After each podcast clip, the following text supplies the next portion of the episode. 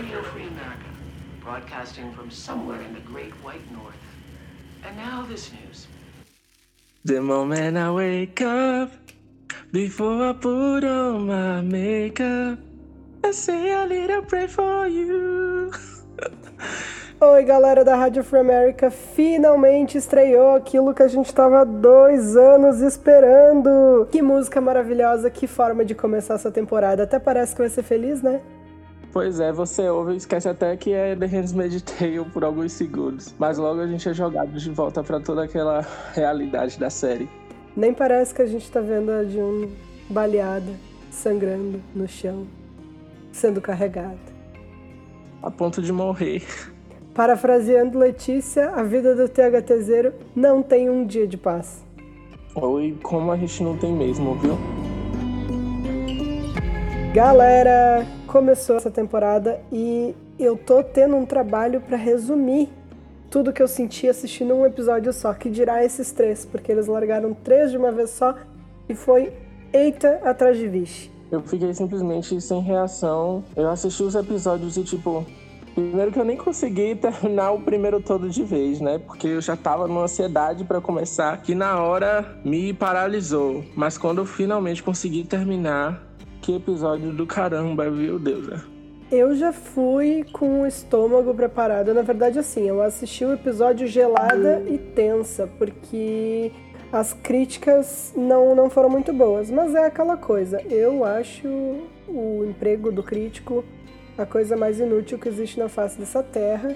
A crítica fez a gente pensar que a temporada ia ser uma coisa e quando a gente começou a assistir era completamente outra. Tanto é que ela já é a temporada mais aclamada pelo público, embora tenha sido bem mal recebida pela crítica. Então a gente faz um favor para nós mesmos e vamos só ignorar essa gente chata. Agora, eu acho que a gente não pode começar esse review sem comentar como a série mais uma vez arrebata a gente com a questão da trilha sonora, porque ela é sempre uma decisão muito pontual. E Say a Little Prayer for You, da Aretha, foi incrível. Exatamente, eles nunca colocam as coisas lá por, por um acaso, né? A Say a Little Prayer, ela fala sobre é, você tá se, se arrumando e é, fazendo ali uma prece por alguém.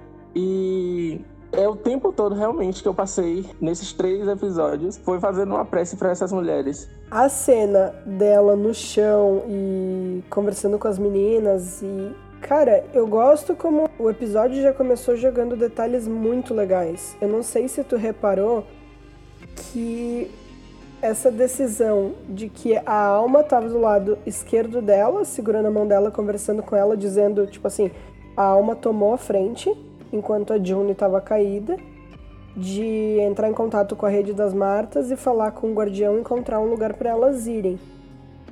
Mas quem estava tomando conta do ferimento ali, que, começou, que estancou o sangramento e que cauterizou com aquele babyliss quente, foi a Janine. E eu achei muito interessante essa decisão de colocar isso na mão da Janine.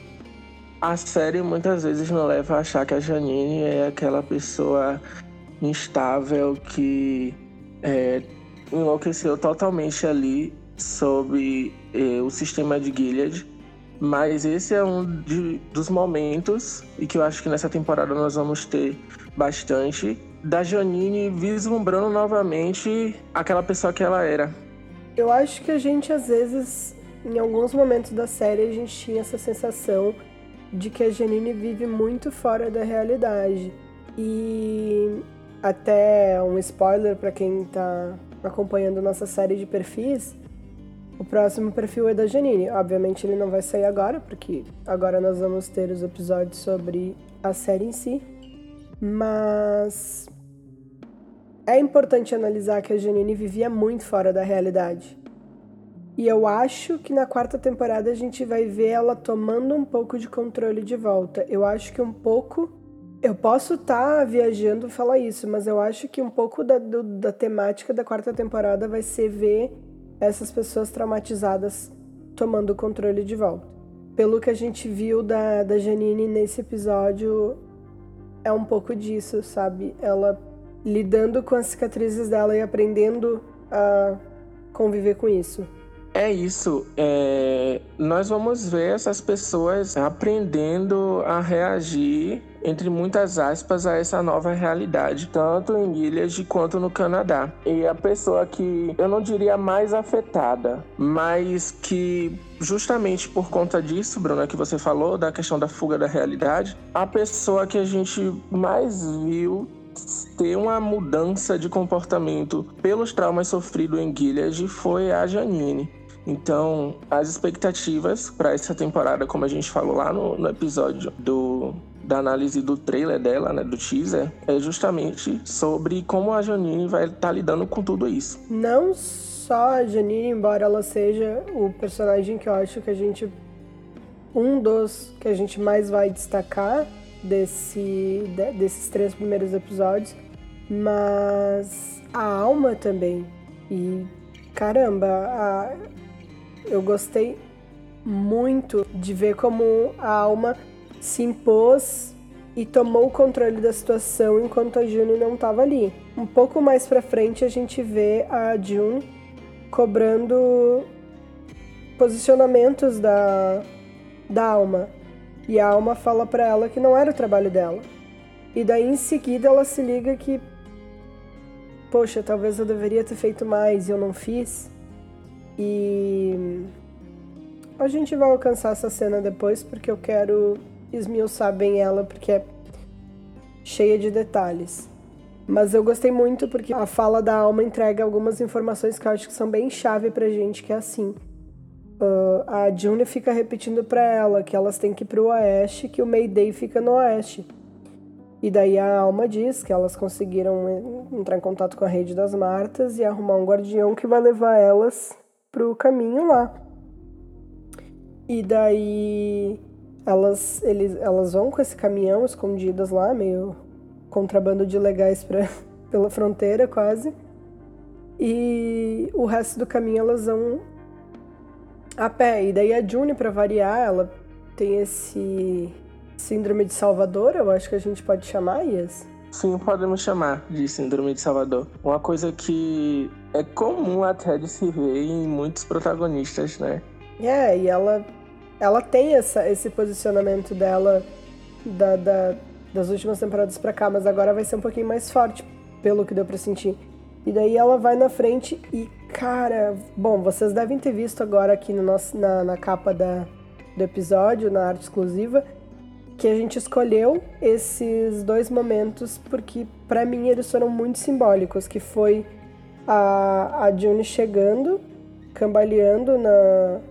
na porta da fazenda, com o guardião mostrando a lanterna pra ela e ela erguendo a mão com sangue pras meninas. De novo, The Handmaid's Tale traz essa fotografia que é muito bem pensada, muito planejada no simbolismo, né? Sim, nessa cena a gente vê que a June, né, tomou a frente ali, foi lá na, até o... até a fazenda, e quando ela levanta a mão, né, esse sinal, ela ali, assumindo ali um papel de líder ali, mesmo estando machucada, e a gente vê ela caindo logo depois. Ela segurou as pontas até ali, né? O, o olhar no rosto dela era incrível, principalmente a hora que ele pergunta pra ela se ela tá bem, e ela faz que sim com a cabeça e ela já tá caindo. Nossa, aquela cena foi muito boa. É, é dizendo assim... Agora eu posso, agora eu posso finalmente é, ceder. Descansar. Não que seja um descanso, né? Uma, vamos dizer, uma pausa. Acho que é uma palavra melhor. O que leva a gente pra cena, pra uma das cenas, acho que mais impactantes do episódio, que é quando as meninas carregam ela lá pra dentro e a, a gente vê a McKenna pela primeira vez no papel. E ela fala que, ela, que Deus enviou sonhos pra ela, que nos sonhos ela e a June estavam matando pessoas juntas.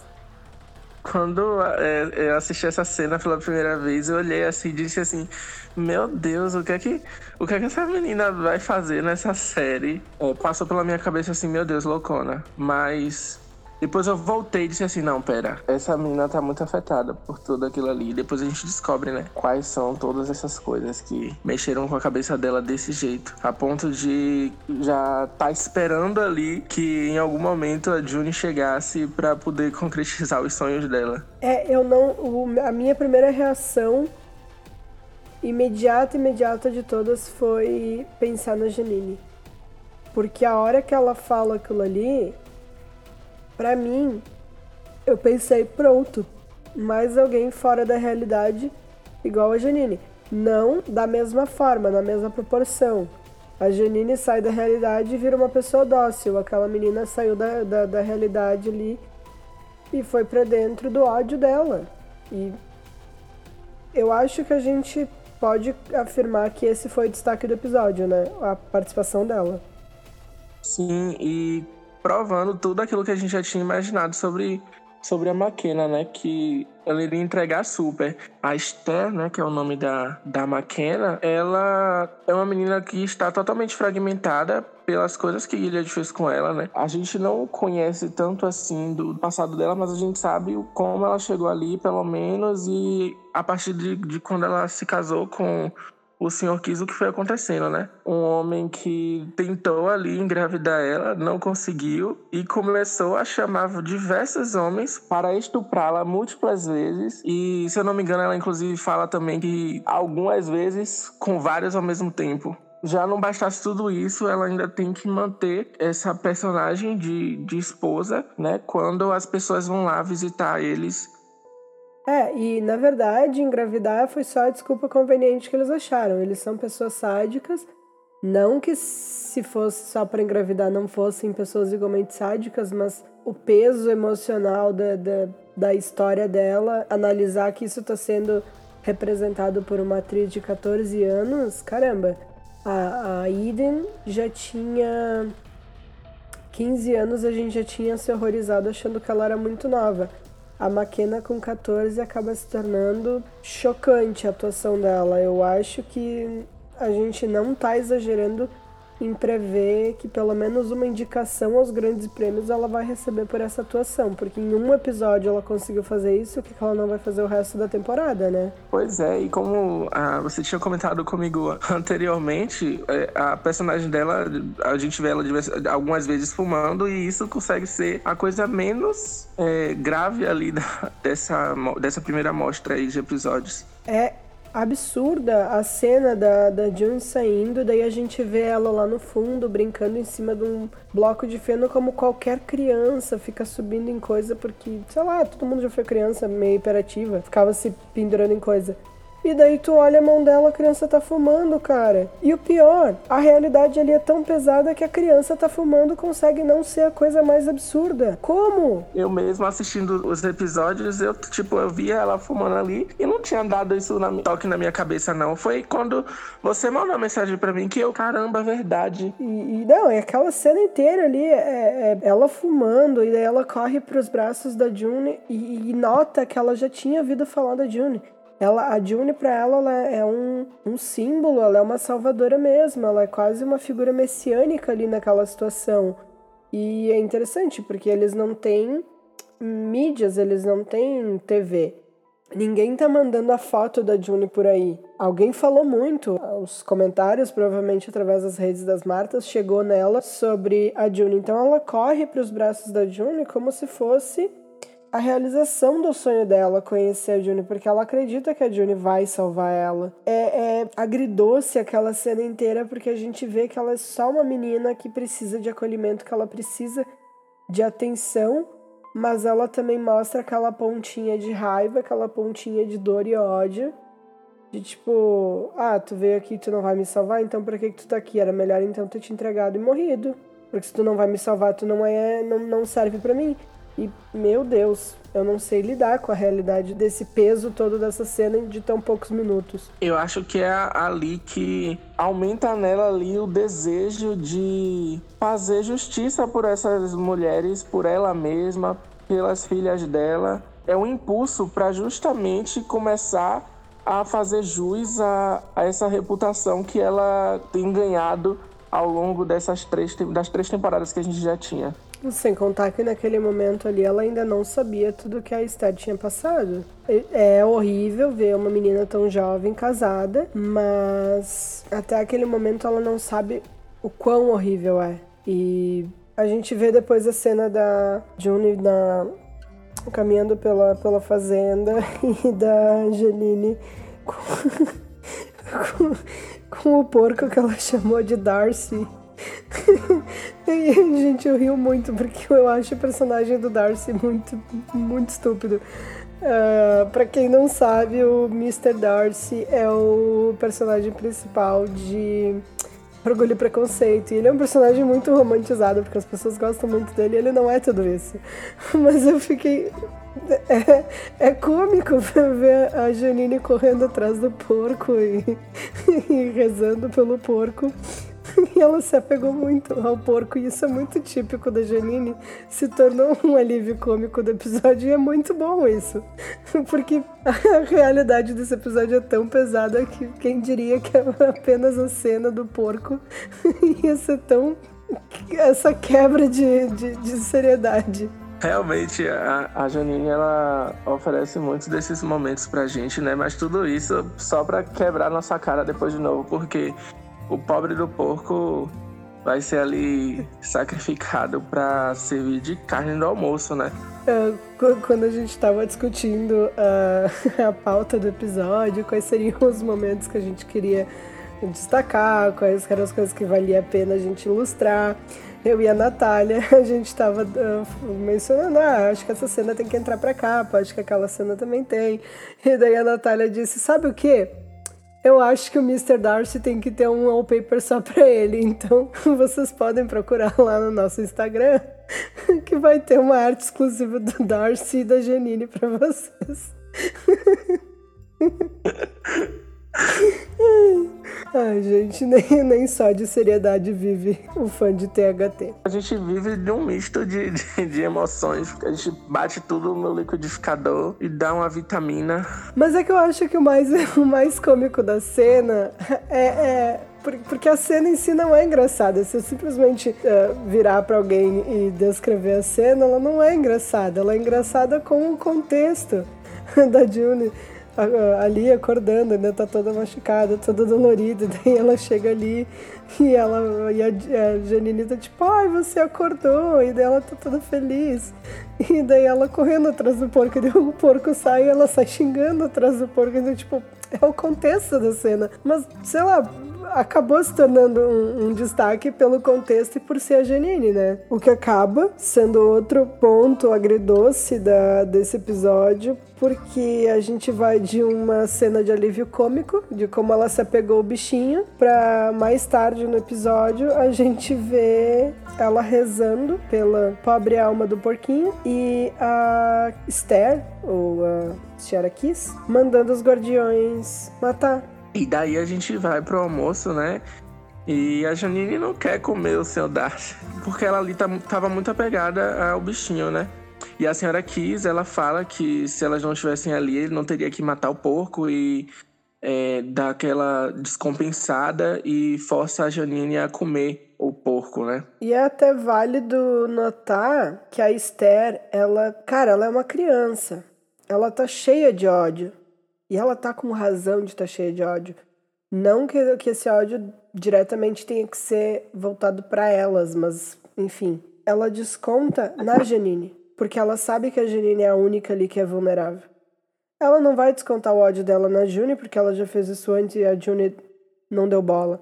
Ela não vai descontar isso em nenhuma das outras, porque as outras ainda estão, entre aspas, no controle.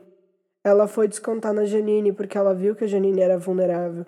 Então ela mexer com a Janine é justamente o gatilho que leva a June a se irritar, né? Gilead, mais uma vez, trabalhando direitinho pra criar uma bully, né? E, e quando a June vai e se irrita, se irrita com ela, vai tirar satisfação, é aí que a gente finalmente descobre aquelas coisas que a Esther sofreu.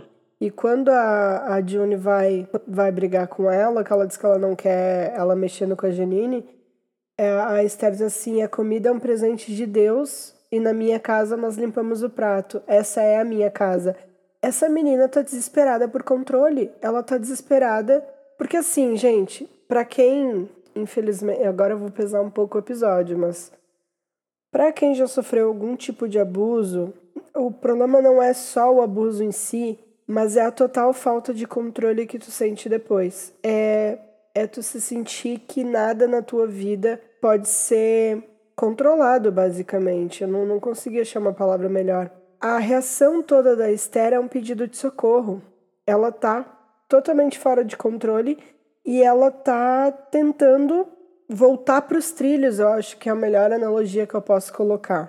Quando a June fala que é para ela ter um pouco de respeito, um pouco de compaixão, que essas mulheres foram brutalizadas e que ela sabe o que acontece com as aias, a Esther solta para ela a verdade, tudo o que aconteceu. E, a, ela, e ela completa assim, a esposas têm coisas ruins também.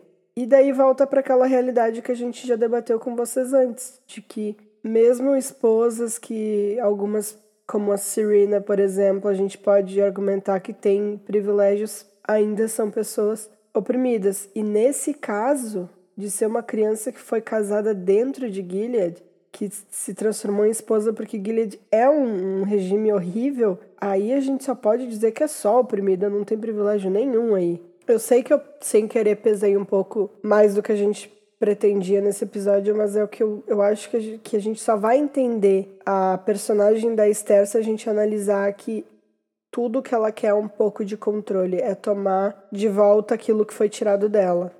Eu acho que, que é a, a primeira análise que a gente tem que fazer sobre essa personagem. Ela é uma criança da qual foi tirada o, o direito de viver a infância. Cada coisinha que... Cada ferida infligida ali nela vai tirando um pouquinho de inocência, um pouquinho de esperança e vai tornando ela nessa pessoa que precisa descontar tudo isso, precisa colocar para fora de alguma forma. Ela não tem figura ali nenhuma a quem se apoiar. Não tinha, né, até a chegada da June. Mas, enfim, ela não tinha ali ninguém a quem recorrer. E a gente sabe que isso já é bem ruim quando a gente é adulto. Imagina para uma pessoa, para uma criança de catorze anos, para uma pré-adolescente que teve ali sua vida totalmente adiantada por várias fases puladas de forma brutal. Eu não... Bom, eu chorei essa cena inteira. Eu não consegui me segurar. Foi muito pesado pra mim.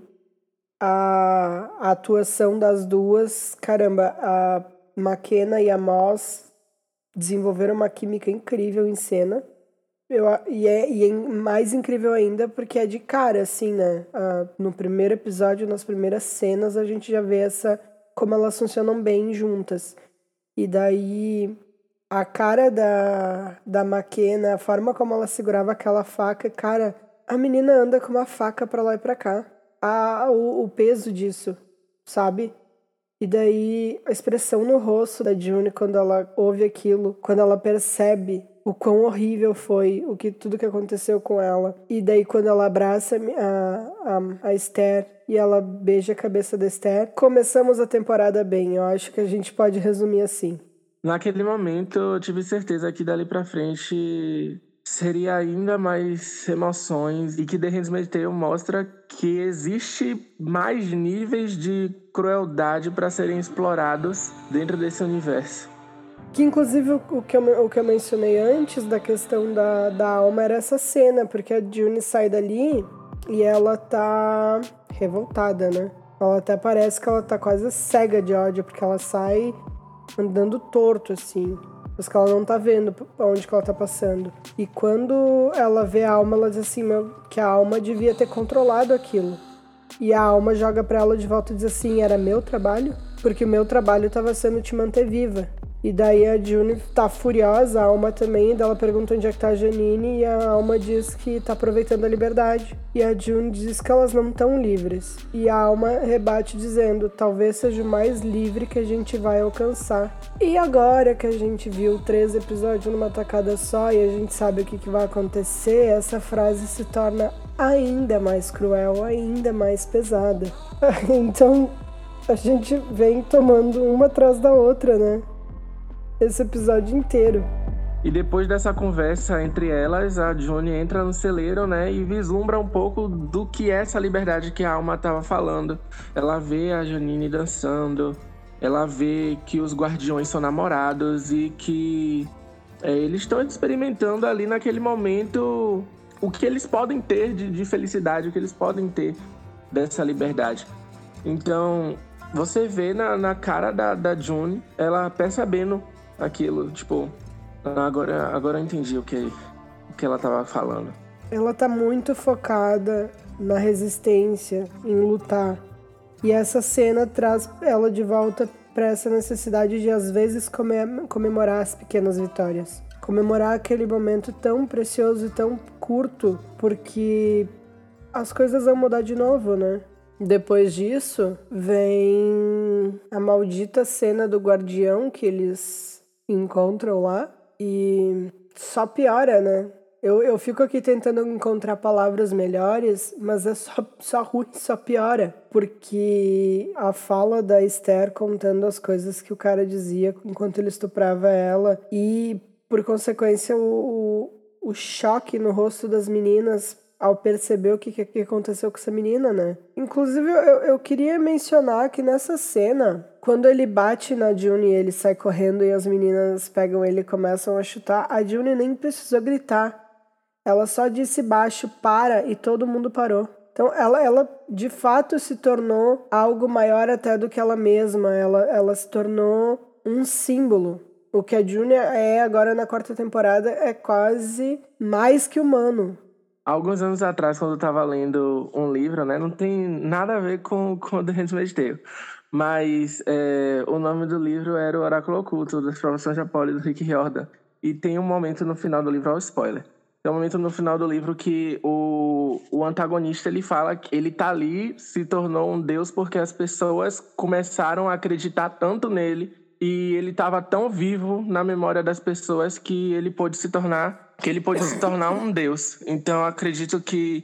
É justamente isso que a gente vê na June. As pessoas acreditam nela, as pessoas têm essa fé nela, que, como você falou, ela deixa de ser apenas uma, um, um ser humano e passa a ser uma divindade ali para para resistência. Ela vira uma lenda, né? É, é, é exatamente isso.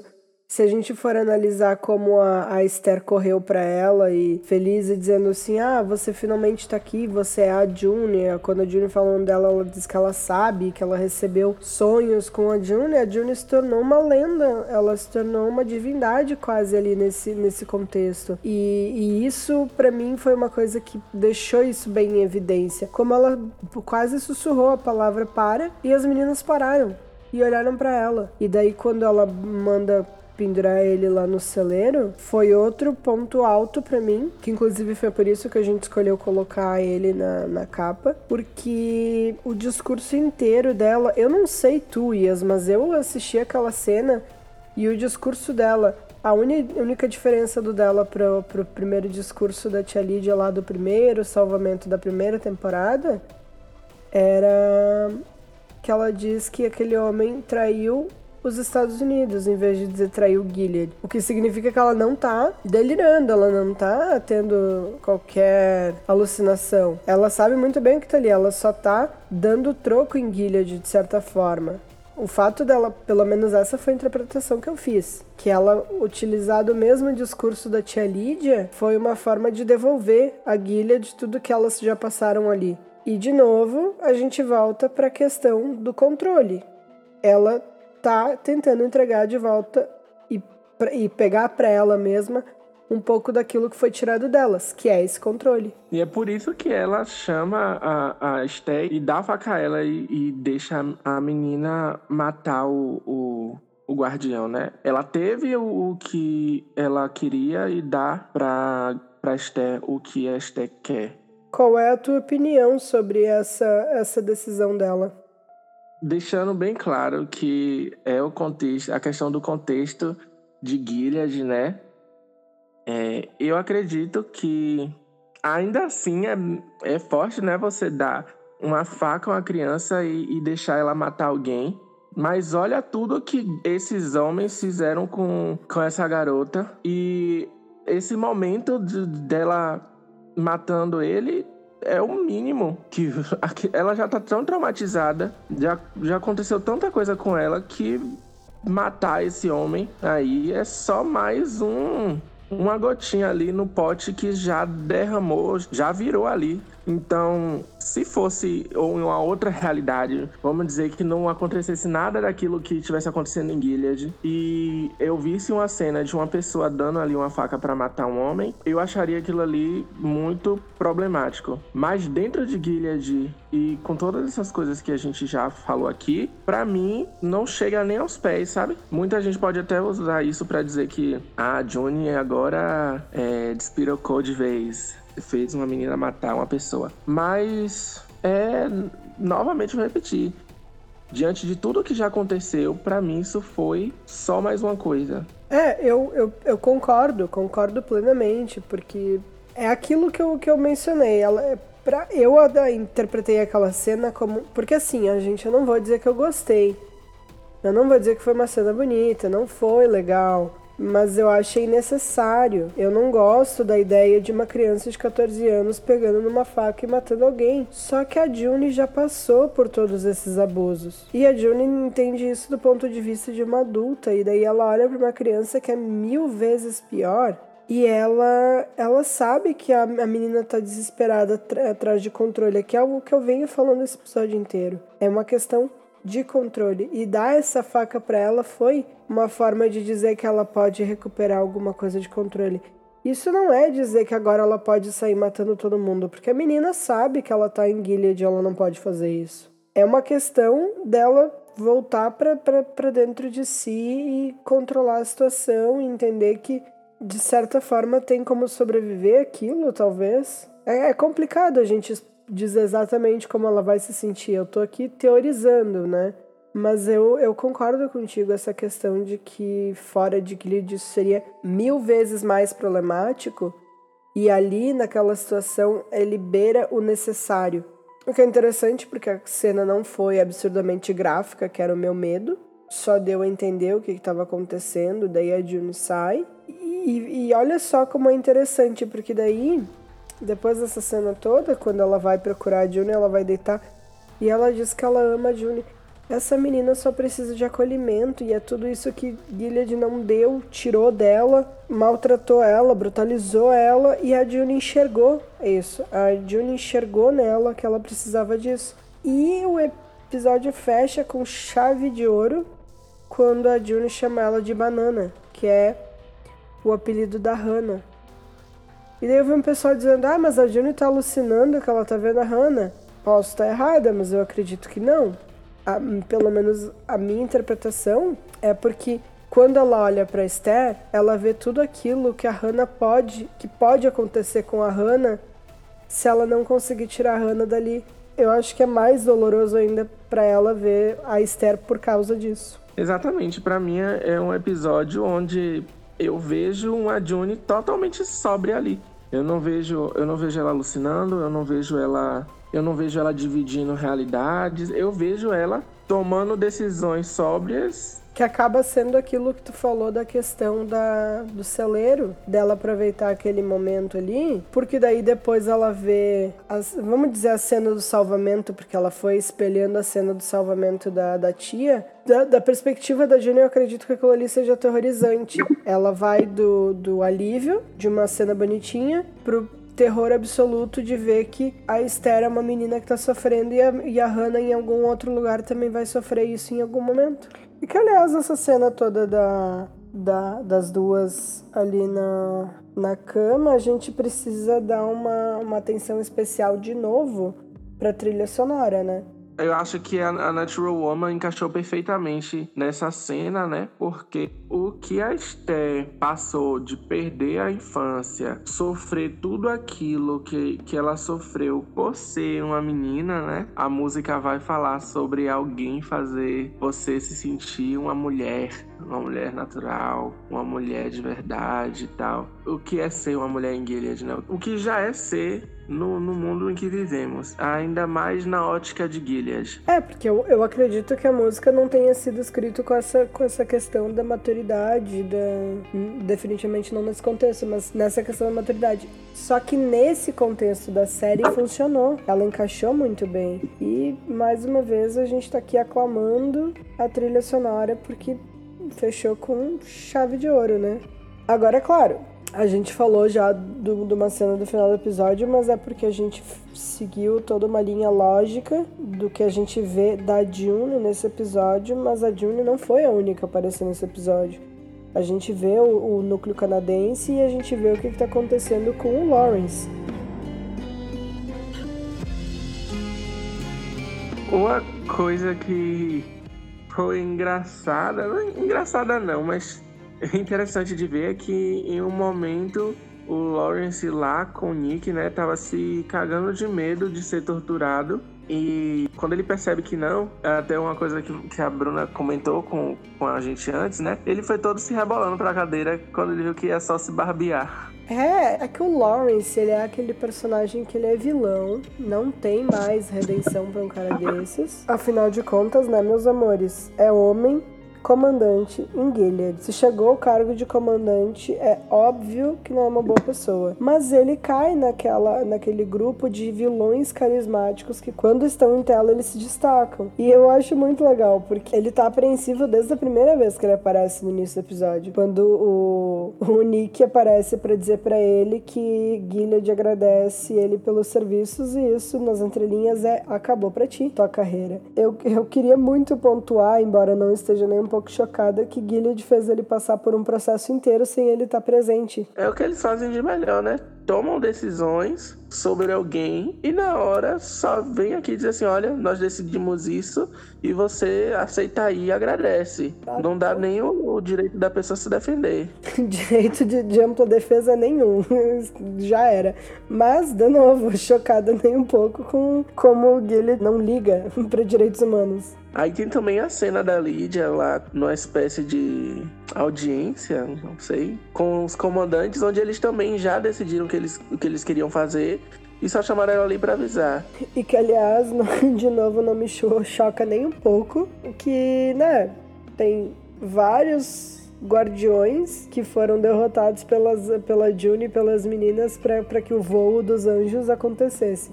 Mas é óbvio que quem vai ser culpada é a mulher, porque é óbvio que a culpa é da tia Lídia se as outras saíram do controle, né?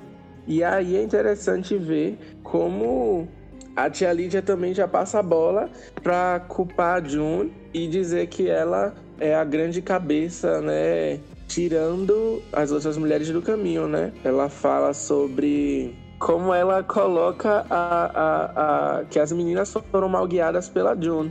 E ainda chama a June de Dalila, olha só, treta bíblica. O que acaba retornando para aquela ideia que a gente discutiu muito no episódio da tia Lídia, sobre como ela divide as meninas em duas personas. Porque na cabeça da tia Lídia, eu acho que ela não consegue mais ver... Aliás, eu acho não. Nesse momento a gente vê como ela não enxerga mais a June como alguém passível de redenção. Pelo menos não naquele momento. E ela fala que é pra eles caçarem e encontrarem a June, porque ela vai lidar com, com ela, né? E a gente sabe mais à frente que isso não vai dar tão certo, né? E no teaser que saiu da Lídia sobre o, o, a trajetória dela em, em The Handmaid's Tale, tem a cena do Lawrence oferecendo ali uma parceria a ela, né? Dizendo, eu, lhe, lhe, eu restabeleço o seu posto e você me ajuda a, a recuperar um lugar na mesa. Não é spoiler a gente falar, porque a gente sabe que a June foge de novo, até porque os teasers inteiros mostram ela fugindo, então a gente sabe que ela não vai uh, ficar presa, então não é realmente um spoiler. E eu acho que é isso, quando a gente vê ali no primeiro episódio a tia, a tia Lídia sendo culpada pela fuga das crianças por responsabilidade das aias, e que o comandante deixou bem claro que eles estão irritados com a tia Lídia, eu acho que a segunda fuga da, da June vai ser meio que a corda no pescoço da tia Lídia. Vai ser como quem diz assim, nós lhe demos todas as chances possíveis e, e você fez merda mais uma vez. E aí a gente vai ver ela sendo ali, é, não sei qual, qual vai ser essa punição exatamente, mas com certeza ela foi rebaixada, né? Da, da posição dela de chefe das tias. Primeiro que eu queria muito que vocês visualizassem essa imagem. A tia Lídia chegando lá e de, mostrando que a June fugiu de novo e os, os comandantes estão tipo... Porra, Lídia, é só a décima essa semana? Ai, meu Deus. É porque, vamos combinar, né? Nesse sentido, a Tia Lídia tá, tá se provando ser bem inútil. Mas tu tava falando disso e eu tava pensando, mais uma vez, que eu acho que a série não vai ser tão fiel uh, na adaptação dos testamentos, introduzindo eles agora, porque a Tia Lídia é o que tudo indica. De- deixa eu deixar isso bem claro. Eu não acho que ela tenha redenção mais. Eu acho que ela pode vir a fazer aquilo que é o final dela no, no livro dos testamentos, que, enfim, ela entrega as coisas, ajuda a derrubar a Gilead, mas isso não, não torna ela uma boa pessoa, e eu acredito que tu concorda comigo.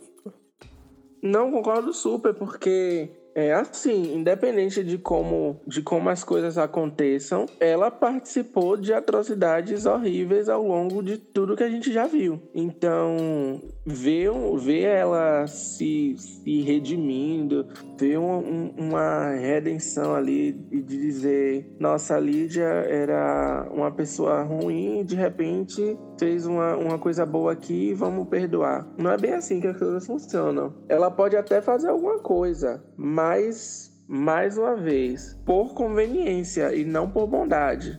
Ai, a gente sempre brinca aqui, né, que quando a gente tá, tá fazendo a rádio, as pessoas têm vícios de linguagem e a gente usa algumas palavras que, claro, na edição vocês não vão ouvir, porque a gente tem o Hunter na edição, ele faz um trabalho excelente, ele faz a gente parecer pessoas muito mais coesas do que a gente de fato é, mas é impossível a gente não repetir para vários personagens ali dentro como eles agem por conveniência, porque é exatamente isso, eles agem muito por conveniência.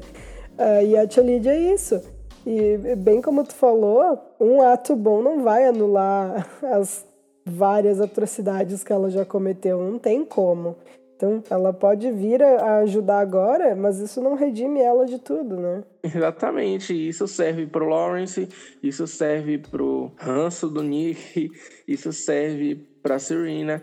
Então, todos eles ali... Claro, estão níveis, níveis e proporções diferentes, mas a maioria deles, desse lado, age muito por conveniência, né? É, no fundo, todo mundo quer proteger seus, seus interesses, mas acabam fazendo isso em detrimento de outras pessoas, né? Que é simplesmente ridículo. É, e por falar em pessoa que age por conveniência, eu tô louca ou eu vi um sorrisinho na cara da Serena quando a Tuello diz pra ela e pro Fred que quem tirou as crianças de lá foi a June, porque eu juro que eu vi um sorrisinho na cara dela. Você não tá louca não, porque senão nós estaríamos loucos, porque eu também vi.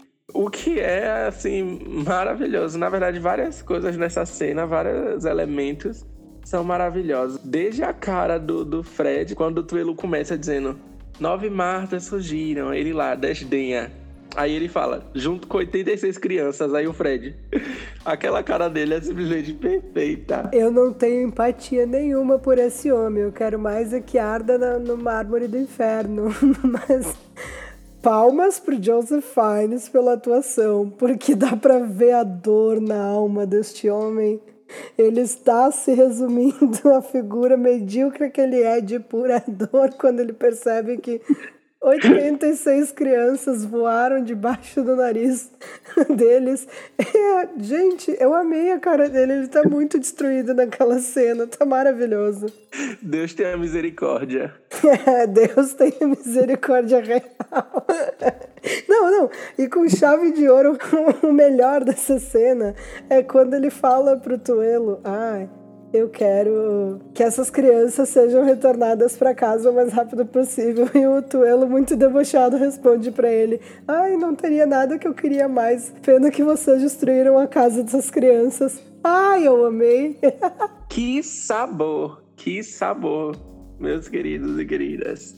Não, assim, ó, o Tuello com muita classe detonou o Fred, e o presente desse episódio foi aquela cara do Fred de totalmente destruído. Esse gif que vai ser usado por anos aí pelos THTzeiros. E sim, é, esse sorriso da, da Serena, né? A gente falou lá no episódio dela sobre a questão de como no penúltimo episódio da terceira temporada ela tava dando um golpe no Fred, e do outro lado a, a June também tava dando outro golpe no Fred, né, com essa fuga. E esse momento finaliza ali esse golpe, né? Então é um, um momento revigorante, assim, re, é refrescante ver essa cara do, a melhor do Fred. Parte da coisa toda é que eles estão trocando farpa, irritadíssimos um com o outro, e é muito legal ver um contra o outro. Eu não sei quem, consegue, quem se olha mais com desprezo nessa cena. E real, né? Tu, tu mencionou a,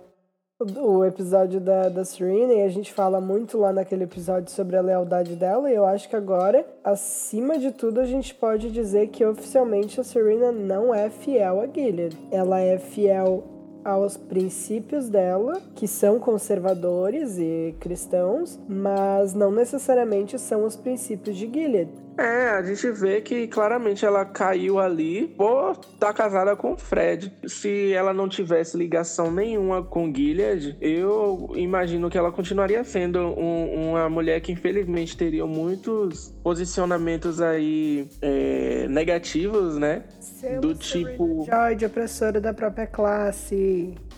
Exatamente, bem do tipo ministra Damares, né? E o processo ainda não veio, mas daqui a pouco ele chega. Gente, apoia a gente, porque se a gente sofrer um processo, vocês vão ter que pagar a vaquinha do advogado. Pois é, porque é isso, né? É quem, é quem a Serena é. Acabou que, infelizmente, né, além disso, calhou dela estar casada com um canalha e é, ser jogada ali em Gilead, né? Ai, não. É, é engraçado, porque essa cena... Ela não foi cômica, até porque nenhuma cena na série é, exceto a Janine correndo atrás do mister Darcy. Mas... ela trouxe uma, de certa forma, assim, uma catarse pro fã que tava dois anos esperando essa temporada estrear. Ela foi completamente catártica. Eu tento ser adulta, mas a minha maturidade tá aqui no meu ouvido dizendo: faz figurinha com a cara do Fred. Não, a figurinha animada vem aí, viu? Quem quiser ela também, vai lá pro grupo do WhatsApp. E por falar no grupo do WhatsApp, a gente tá, a gente pediu pro pessoal gravar perguntas, comentários que eles tinham sobre esse primeiro episódio, e agora a gente vai tocar um dos áudios. Oi, eu gostaria de saber se Gilead está planejando uma guerra contra o Canadá mesmo por causa das crianças, ou é apenas uma questão diplomática?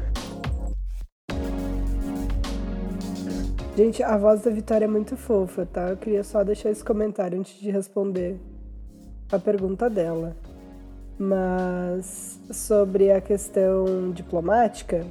é lá no início do episódio, né, Ias? Sim, o Lawrence, ele joga pro Nick algum, alguns comentários, né, do tipo: nossa, a fuga das crianças pode ser usada de forma positiva pro nosso lado, né? Olha como a gente foi legal, deixou essas crianças escaparem. Então, ele quer basicamente dizer pro Nick o quê? Olha, se vocês me chamarem, eu posso ajudar vocês a usarem isso de uma forma diplomática. E isso, querendo ou não, né, acho que vai chegar certo momento que vai garantir o Lawrence de volta para tomar algumas, ajudar ali na tomada de algumas decisões, mas eu acho que não vai evitar uma guerra, porque a gente já viu algum, alguns materiais aí, né, que foram lançados, que nos remete a um conflito ali do front, né, de batalha ali.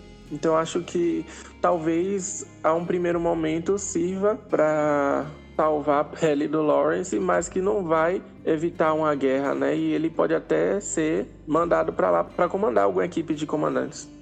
É, oh, na verdade eu quero registrar o meu ódio por esse homem desgraçado, essa ratazana esperta, porque ele manipulou muito... Manipulou não, né? Porque o Nick não é tão passível de manipulação assim. Mas o... o Lawrence comenta que uma decisão de invadir o Canadá seria complicada. O Nick diz que não foram as ordens dele, mas que Gilead está determinada a recuperar essas crianças. E o Lawrence diz que o preço disso pode ser a vida do Nick, Deus te ouça, ou... Tomara, herói de guerra. Que o preço disso podia ser a vida do Nick e de milhares de soldados e tal. E, e daí... O meu ódio, gente, é que ele vai tentar usar a fuga que a June arquitetou como barganha diplomática até na ONU. Claro, né? A gente não sabe, bem como tu falou, a gente não sabe se isso vai acontecer porque a gente viu a foto dele vestido de uniforme militar, que também não quer dizer que não, não vai acontecer isso. Mas... respondendo a Vitória, a gente não tem como prever, a gente tá expondo as várias possibilidades. Para esse primeiro momento, o que a gente pode deduzir são essas possibilidades. Até porque o Fred vai ocupar um papel meio importante nessa muvuca diplomática aí entre os países. A gente sabe que o Canadá não quer entrar num conflito direto com Gilead, mas a gente também sabe que eles estão apoiando os Estados Unidos. E uh, agora as crianças estando em território canadense, o Canadá está no meio do conflito, entre aspas. A gente também sabe que existe tensão na fronteira entre os dois países, e mais pra frente ali da cena que o Ias comentou, tem a cena do ranço do Nick entregando a documentação pro, pro Lawrence, porque ele tem influência, né, porque além de comandante ele é um olho, e conseguiu contratar ele como consultor, e ele entrega aqueles documentos que ele diz que é a posição de todo mundo na fronteira. A tensão tá, tá, vamos colocar assim, é uma panela de pressão a toda. Se vai dar bom ou se vai explodir, ainda tá cedo pra gente prever. Mas se fosse pra colocar no bolão de teorias, eu com certeza diria que a panela de pressão vai explodir. Tu acha que dá guerra? Eu acho. É, eu... eu, eu to, toda vez que eu vou... formular uma teoria, eu tento pensar pelo, pela ferramenta criativa, né? O que, que é mais benéfico para a narrativa da série? E, e, de certa forma, com a conclusão disso, aonde a gente chega. Por um lado, talvez a gente realmente veja uma guerra, guerra. Por outro, eu fico pensando que essa guerra vai ser travada a nível inteligência, tipo uma guerra fria. Então, assim, pode até, pode até haver um ataque ou outro, um bombardeio ou outro, mas eu acho que ela vai ser primariamente decidida como uma guerra fria. É isso, né? Pode ser que, que como você falou aí, comece assim, e daí chegue alguma informação ou, ou eles, eles consigam racionalizar alguma coisa ali, né? Se é, se é que Gilead consegue racionalizar alguma coisa, mas enfim. Eles podem chegar a alguma decisão que pare a guerra ali no começo e, como você falou, vá para pro tete-a-tete, né? Até porque é tudo sobre poder, né?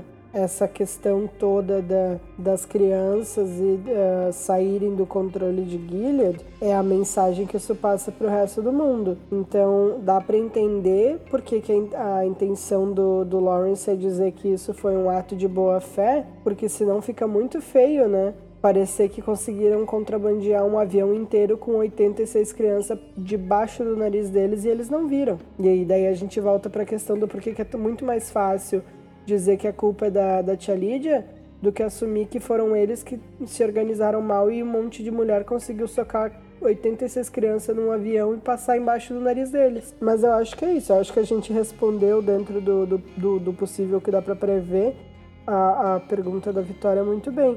Vamos, vamos ver na, na, nos próximos episódios o que que, o que que a gente consegue concluir. Sim, e... acho que a gente conseguiu abranger bem, né, nessa, nessa review desse primeiro episódio, o enredo, né? Mas a gente também precisa bater palma para a equipe técnica de The Handmaid's Tale, né?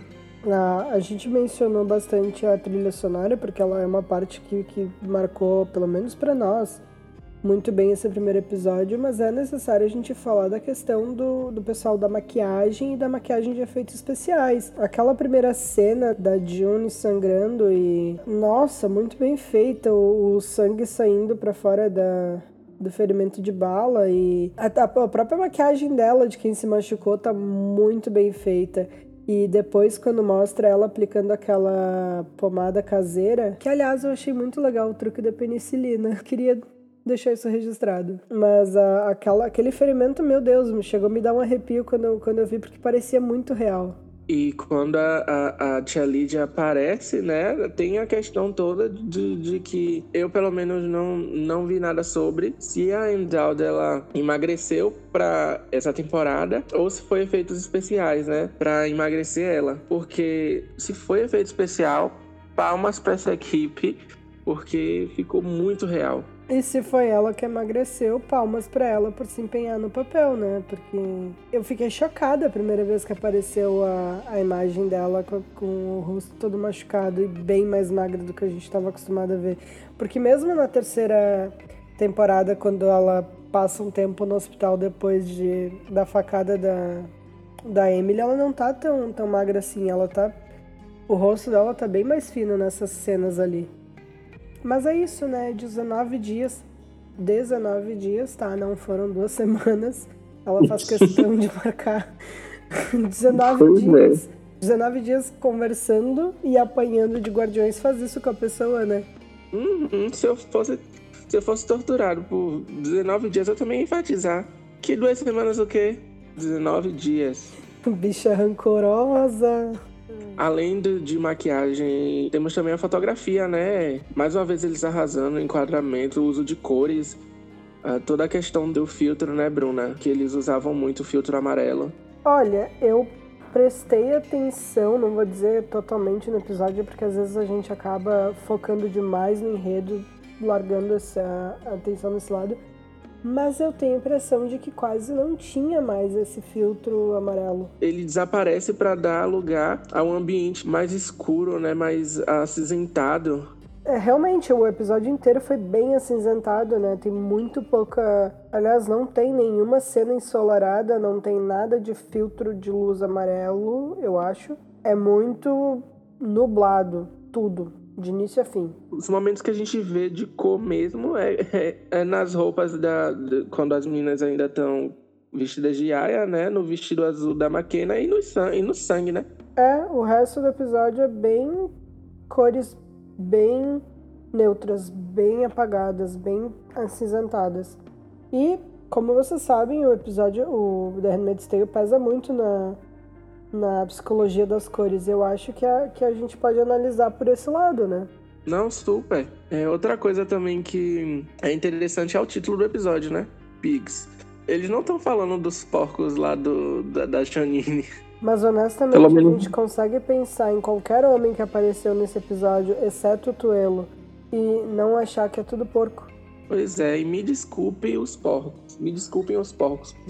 mister Darcy merecia mais. Pois é, o mister Darcy eu colocaria pra morar aqui na minha casa. Qualquer um desses homens, minha filha, pode ir embora. A não ser como você falou, o Tuello.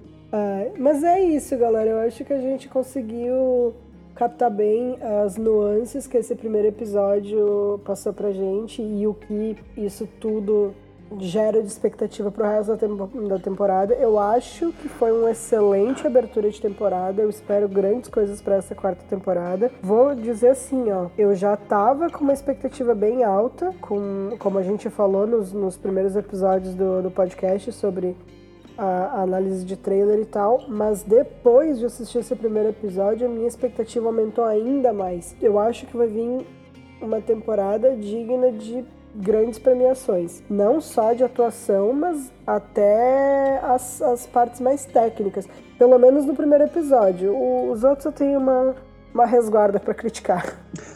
só no, e só nos resta agora, né, claro, a gente vai fazer o review do segundo episódio e do terceiro, mas nos resta esperar aí esses sete episódios que faltam, né, de dois meses pela frente aí. Lembrando, Temos? pessoal, que a gente tem a arte exclusiva disponível na, no portfólio da Natália, que tá lá na, aqui na, na descrição do episódio. A gente tem a, os wallpapers exclusivos da rádio no perfil do Instagram. E não esquecendo que a gente tem o wallpaper do mister Darcy. E é isso, pessoal. No mais, eu gostaria de pedir mais uma vez para vocês interagirem com a gente, né? Comentarem a opinião de vocês também. Se tiverem alguma pergunta que queiram que a gente responda é, nos próximos reviews, é, entrem nos nossos grupos, vão lá no nosso Instagram. Ainda e é isso. De colocar as teorias no bolão das teorias. Não, com certeza. O bolão dura até o último minuto da série, viu? Dessa temporada. Eu sou a Bruna. E eu sou o Ias. E esse foi mais um episódio do podcast Rádio Free América. Aguardem mais transmissões na nossa linha secreta.